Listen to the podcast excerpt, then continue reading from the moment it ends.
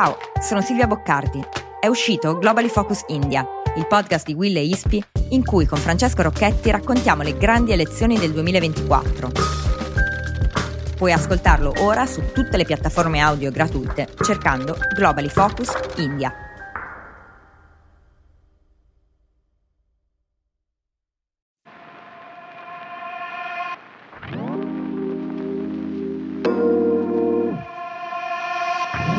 Ciao a tutti e tutti, bentornati, bentornati a un nuovo episodio di Città. Io sono Paolo Bobbio di Will. E io Andrea Colombo di Tulu. Andrea, sono giorni in cui l'aria nella città, nelle città in cui viviamo, l'aria nella pianura padana è veramente a un livello, a un livello che fa parlare di sé in negativo e oggi abbiamo invitato a parlarne con noi eh, il professor Stefano Caserini che è docente di valutazione impatto ambientale all'Università di Parma, si occupa tantissimo eh, di temi climatici e ambientali legati alle città. Vogliamo provare un po' a capire con lui come ci siamo cacciati in questa situazione, come le città stanno lavorando e se stanno lavorando abbastanza per uscirne. Intanto, benvenuto professore. Buongiorno, grazie. Benvenuto professore, sono giorni di grande preoccupazione questi, eh, probabilmente c'è tanto allarmismo, ci sono anche tanti dati che ci fanno un po' eh, così drizzare le antenne, eh, magari Paolo, se, se, se, ti va e se non ti dispiace, se non dispiace il professore, proviamo a fare un po' di chiarezza, perché credo che eh, in questo momento sia la cosa forse più, più importante. Noi nel podcast ci occupiamo di fare informazione come prima cosa e credo che questo sia un argomento talmente importante, talmente dedicato su cui eh, è bene sentire persone che sono preposte, strutturate, competenti per parlare di temi così delicati che impattano il nostro, il nostro quotidiano. E a questo riguardo, magari parto io dalla, dalle nostre famose direttrici, partiamo appunto dalla direzione dello spazio. Volevo chiederle, perché tanto si discute dell'inquinamento nella pianura padana, grandi polemiche, eh, Milano si è, si è visto c- terza città più inquinata del mondo, ma è un problema che non riguarda... Si è, si è, si detto, detto, si è detto, detto, ma sappiamo che c'è un problema su quel dato. Esatto, e poi affrontiamo anche questo dato, per quello è importante fare informazione però è un problema che non è solo di Milano, è un problema che non è solo della Lombardia, è un problema che non è solo dell'Emilia Romagna, è un problema dell'intera pianura padana. E quindi quello che da, diciamo, cittadino preoccupato eh, mi chiedo è, ma è un problema orografico, mi permetto di dire, dato dalla conformazione del territorio e quindi non abbiamo scampo, oppure ci sono veramente delle, dei fattori, delle esternalità negative umane che eh, ci pongono l'interrogativo su cosa poter fare nel futuro prossimo?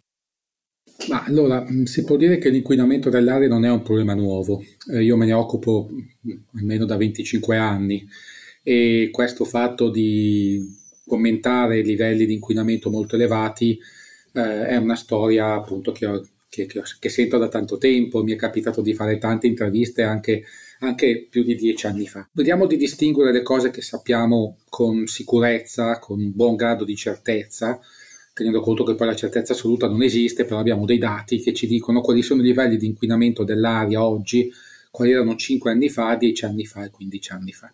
E questi dati ci mostrano un quadro che è chiarissimo, l'inquinamento sta diminuendo, potremmo discutere che non sta diminuendo abbastanza e che i livelli oggi sono ancora livelli pericolosi per la salute ma è indubbio che le centraline di misurazione sia delle zone molto più inquinate come la pianura padana, ma anche di altre zone italiane, mostrano un andamento di diminuzione di praticamente tutti gli inquinanti. Forse c'è solo l'ozono che è un inquinante secondario che si forma nei momenti di alta temperatura da reazioni chimiche di altri inquinanti, ha un andamento un po' diverso. Però di fatto se prendiamo il PM10, prendiamo le polveri totali che si misuravano una volta, il biossido di azoto sono oggi a livelli molto nettamente più bassi di quelli che erano 15-20 anni fa o 25 anni fa. Se prendiamo eh, l'SO2, l'anidride solforosa, l'inquinante tipico di quando si andava nelle nostre città a carbone, a gasolio, di fatto oggi è praticamente scomparso, non abbiamo più combustibili con lo zolfo. Il monossido di carbonio è stato ammazzato dalle barbite catalitiche, dal passaggio al gas, quindi il quadro ci mostra come c'è stato un miglioramento nettissimo, per cui è assolutamente non corretto dire che siamo ai livelli di Nuova Delhi. E questa è la prima grande erano... informazione, mi permetto di dire. Questi no? erano quelli che avevamo magari i livelli di 40 anni fa, eh, erano livelli che assomigliano a quelli che oggi abbiamo in queste città, cioè prima di fare le politiche di riduzione avevamo quei livelli e ci sono degli studi scientifici nel mio dipartimento, chi è venuto prima di me al Politecnico, adesso io sono all'Università di Parma, ma gli studi fatti al Politecnico di Milano dal professor Giuliano negli anni 70-80 mostravano livelli di particolato a Milano che erano 6-7 volte quelli che abbiamo adesso. Questo è l'ordine di grandezza.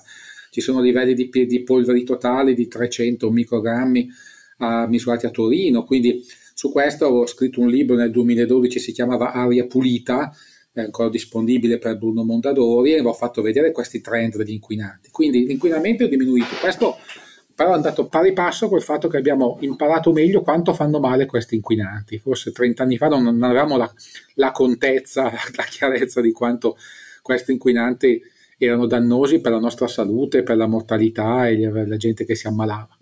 Quindi i risultati ci sono stati, però diciamo in, soprattutto in pianura padana dove c'è questo fenomeno, queste condizioni meteorologiche così sfavorevoli alla, alla diffusione di inquinanti, la situazione rimane per certi aspetti critica. Quindi è molto interessante anche per me, è molto interessante ascoltare dal professore questa sottolineatura, cioè che il trend di medio periodo è di un trend di diminuzione, però dall'altra parte c'è anche un trend di consapevolezza, questo è un trend positivo, crescente, degli impatti. Mi viene da dire in questi giorni abbiamo parlato molto su Will, se ne ha parlato molto sui social, abbiamo visto tante di queste immagini appunto del catino padano, immagini satellitari, immagini di concentrazione che veramente colpiscono, indignano, fanno, fanno preoccupare sicuramente e questo tema dell'orografia, il nostro territorio, il nostro assetto è comunque qualcosa che, che ritorna. Ecco, da questo punto di vista ci sono fattori geografici, ma ci sono anche dei, dei fattori umani Possiamo, possiamo, ripercorrere quali sono poi le fonti eh, maggiori degli inquinanti a livello di polveri sottili e non solo? A livello geografico la situazione è chiara, noi abbiamo la fortuna in pianura padana di poter andare in 3-4 ore di macchina o per chi usa il treno poi altri mezzi, insomma, in montagne alte, bellissime, straordinarie ed è una cosa che abbiamo noi, non c'hanno tanti altri in Europa, nel mondo, questo vantaggio di poter essere, avere questa catena di montagne intorno a noi così bella. La, la controindicazione è che queste montagne impediscono i venti che arrivano dal nord, che spazzano le pianure sopra le, nel nord Europa, di, eh, impediscono di arrivare nel pianura padana. A volte il fön, il favonio, questo vento ci arriva, ci pulisce l'atmosfera.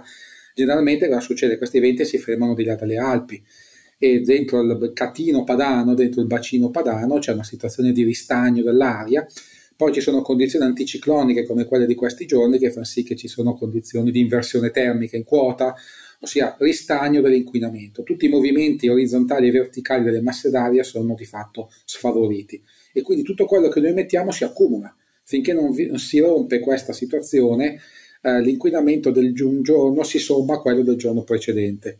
E questo spiega perché eh, ci sono questi livelli così alti, che succede un po' tutti gli anni, a volte cioè, dura una settimana, a volte dura due settimane, a volte tre settimane. Ricordo degli episodi del passato, di tre settimane di inversione termica che ha fatto arrivare l'inquinamento. Io ricordo un anno, non mi ricordo più se era il 2005 o il 2006, in cui i 35 giorni di sforamento della soglia di 50 microgrammi metro cubo si sono raggiunti in molte centraline pianura padana il 4 febbraio. Questo per dire che erano tutti i giorni sopra i limiti, ecco perché c'era stata una situazione. Quindi adesso eh, siamo in una situazione che è migliorata, ma ancora quando c'è questa conformazione meteorologica così sfavorevole alle dispersioni inquinanti, non si riesce a rispettare i limiti. Quindi per rispettarli bisogna ridurre le emissioni molto molto di più di quelle che devono fare in altre parti d'Italia. Quindi chi vive a Verona, a Torino, a Milano, a Lodi, eh, deve eh, per respirare la stessa aria di, di, chi vive a Roma, dove c'è magari il Ponentino, dove ci sono eventi, che, o a Palermo, a Cagliari, deve avere riduzioni di inquinanti, delle emissioni inquinanti molto superiori. Quindi, e questo è difficile da fare perché naturalmente le, le politiche non dipendono soltanto da una scala locale, comunale, provinciale o regionale, dipendono anche da scelte infrastrutturali, di investimenti che si fanno a una scala nazionale ed europea. Quindi ridurre così tanto di più degli altri non è semplicissimo. Le cose da fare si conoscono da tanti anni, penso che chi eh, minimamente sveglio... Scusi, professore, ha... prima, scusi se la interrompo, ma prima di, di, di andare alle, alle, soluzioni, alle risposte che eh, a noi piace tantissimo in questo podcast provare sempre a, a dare, quali sono, anche per fare chiarezza appunto, quali sono, gli, come chiedeva Paolo, tornando sulla sua domanda, quali sono gli eh, agenti, diciamo, inquinanti eh, in questo momento più, più rilevanti, più, più, pericolosi o più presenti nel nostro, appunto, nel nostro catino padano?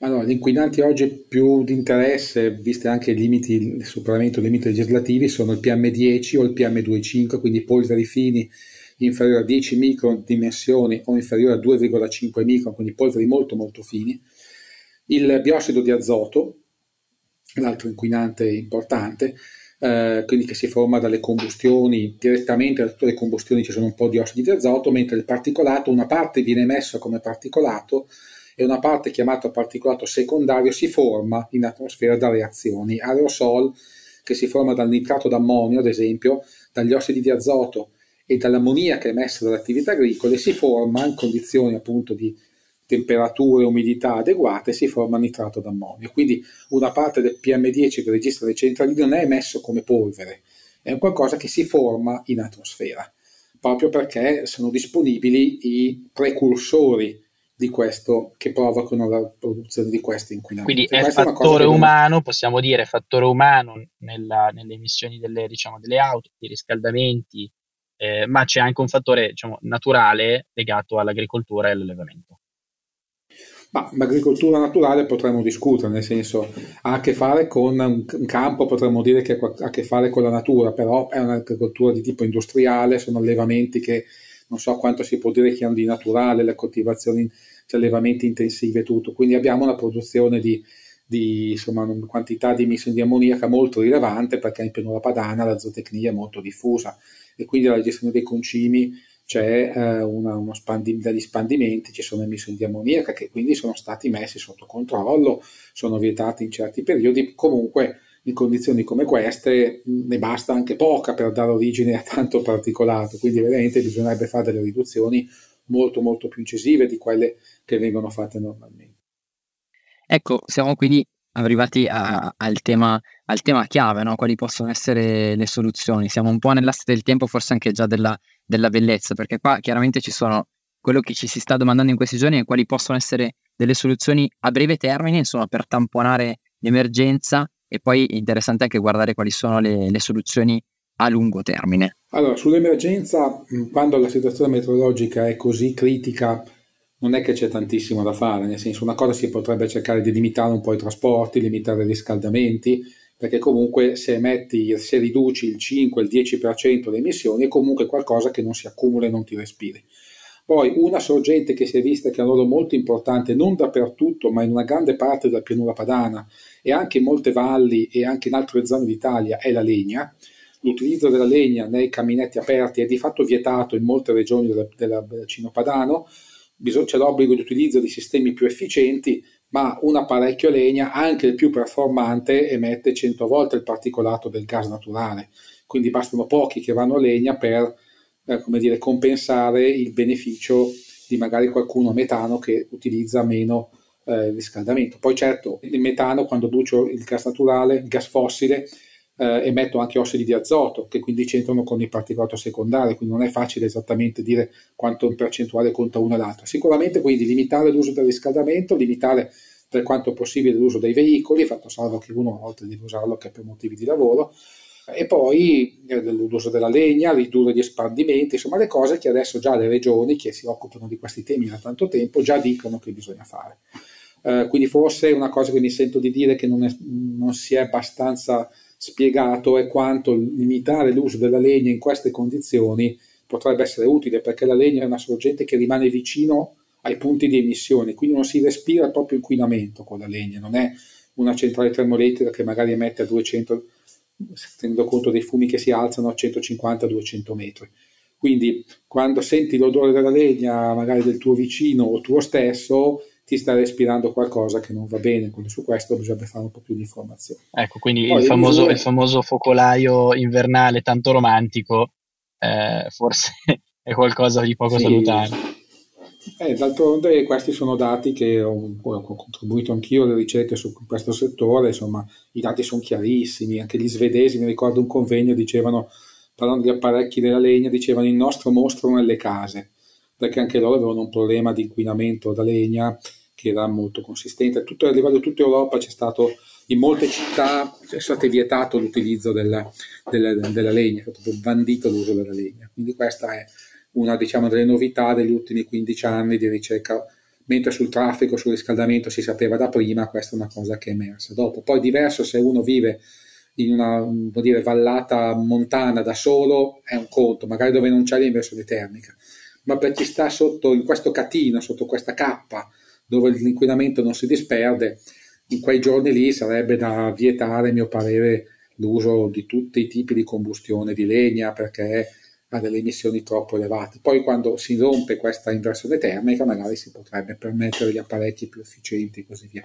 Questo però è una mia personale valutazione, ecco che non è ancora oggetto di, di normativa. Di, di, studio. Quindi diciamo che volendo, visto che il nostro podcast si chiama eh, Città e che ovviamente all'interno della, eh, diciamo di questa pianura padana così inquinata ci sono tantissime, tantissime città, anche molto importanti, la mia domanda verte proprio su queste iniziative eh, che eh, magari fanno le singole città, il blocco del traffico, il blocco delle auto, euro 0, euro 1, euro 2, quindi queste diciamo così azioni definiamole un po' spot, no? non strutturate e soprattutto non coordinate, in cui c'è un'iniziativa diciamo della municipalità, della singola municipalità che cerca diciamo di mettere una pezza a, al problema.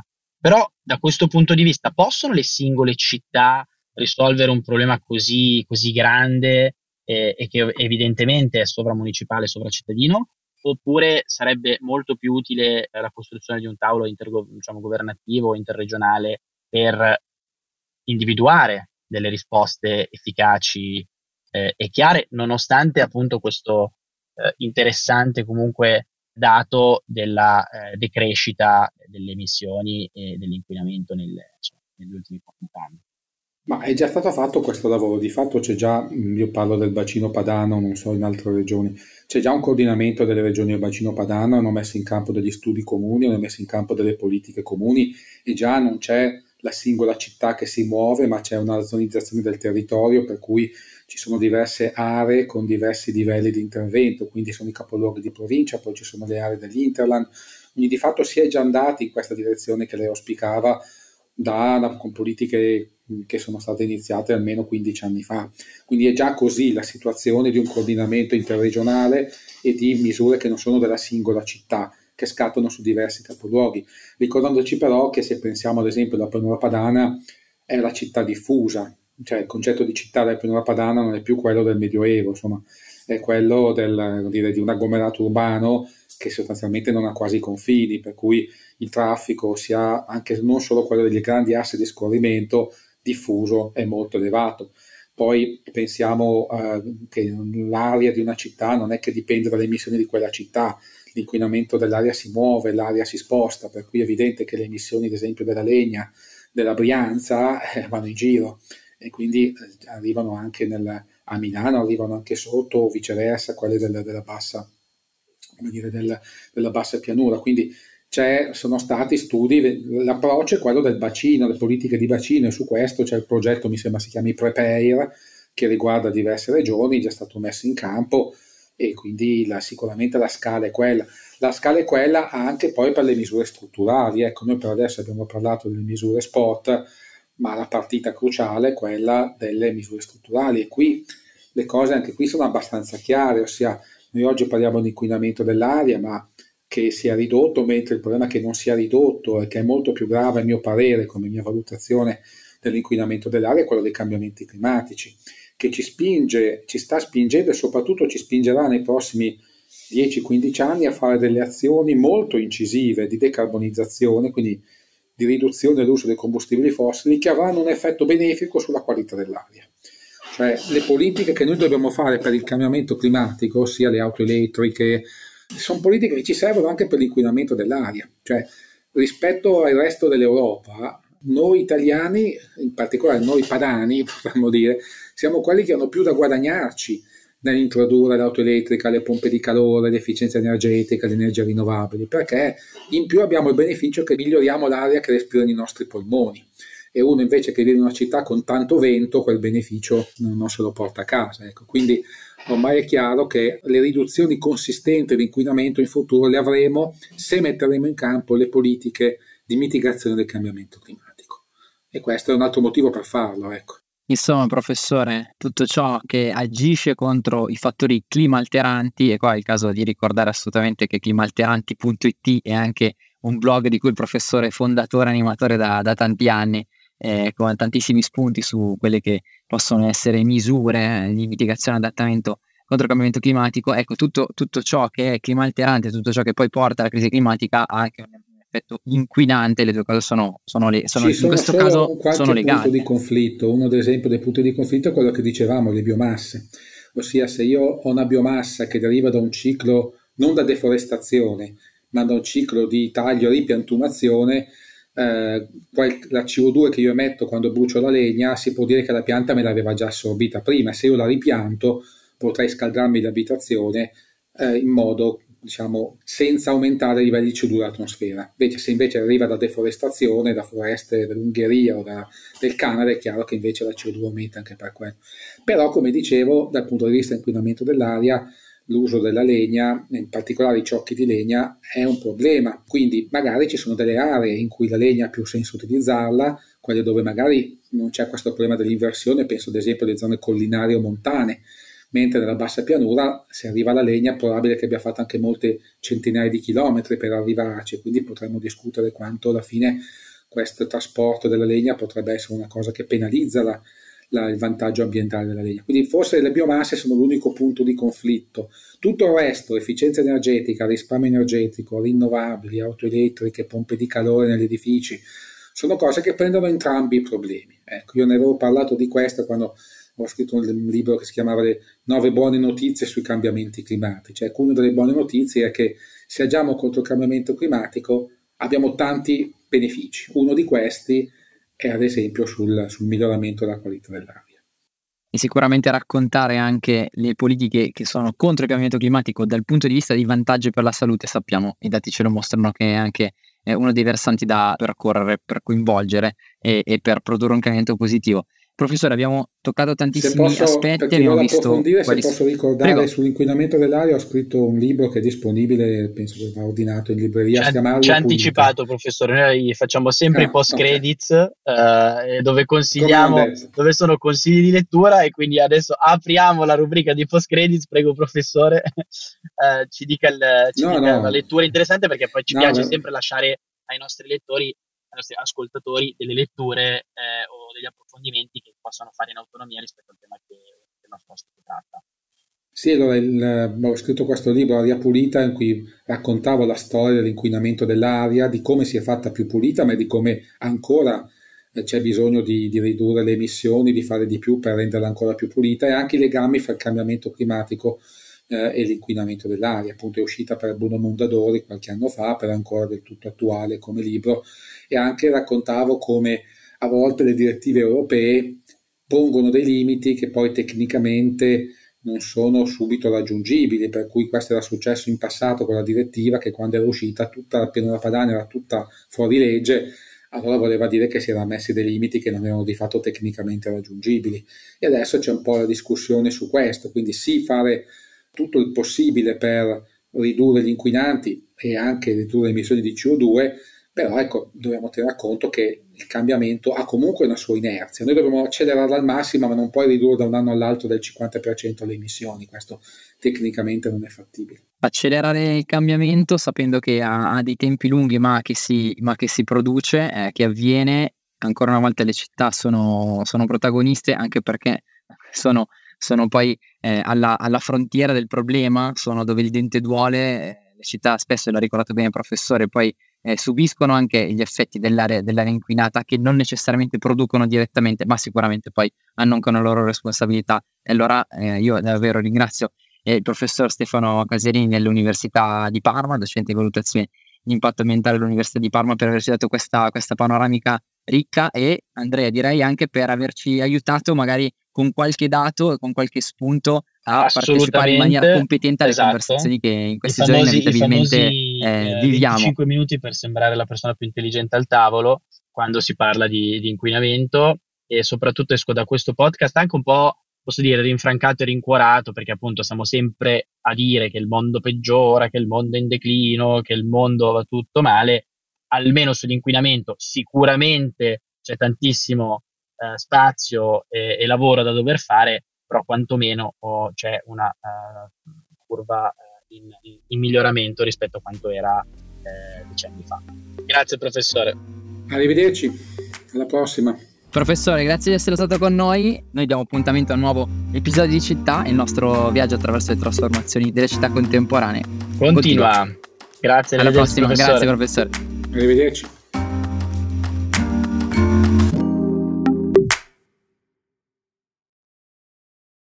Another day is here and you're ready for it. What to wear? Check. Breakfast, lunch and dinner? Check. Planning for what's next and how to save for it? That's where Bank of America can help. For your financial to-dos, Bank of America has experts ready to help get you closer to your goals.